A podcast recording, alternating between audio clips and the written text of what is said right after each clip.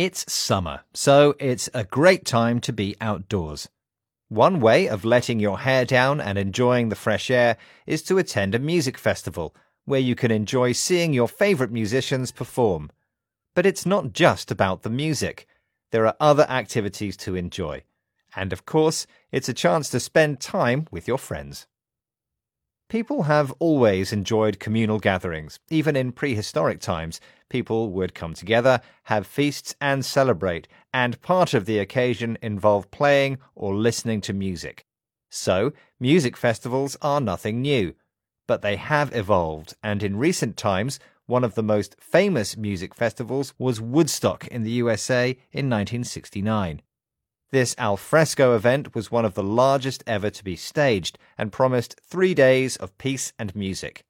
It attracted a large hippie crowd, and in 1970 the Glastonbury Festival began on a farm in the UK and now spreads across 900 acres of land. It has become a highlight in a festival goer's music calendar, attracting major headline acts and large crowds who camp out for the weekend although they often have to endure rain and mud.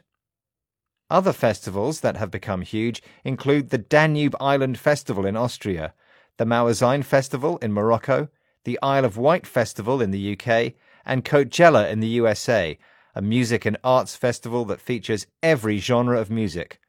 But from the mainstream to the niche, there seems to be a festival for everyone taking place around the world.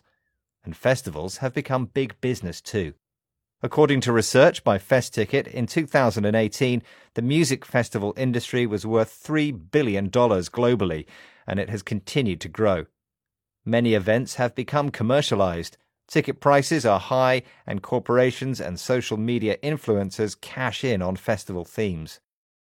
Despite all of this, for many hedonistic young people, attending a festival has become a rite of passage and a shared experience that can't be missed. Writing for BBC Culture, Arwa Haider says, For any generation, they're unlike any other place on earth. A site liberated from everyday rules where we might bond with strangers and stumble across new sounds and sensations.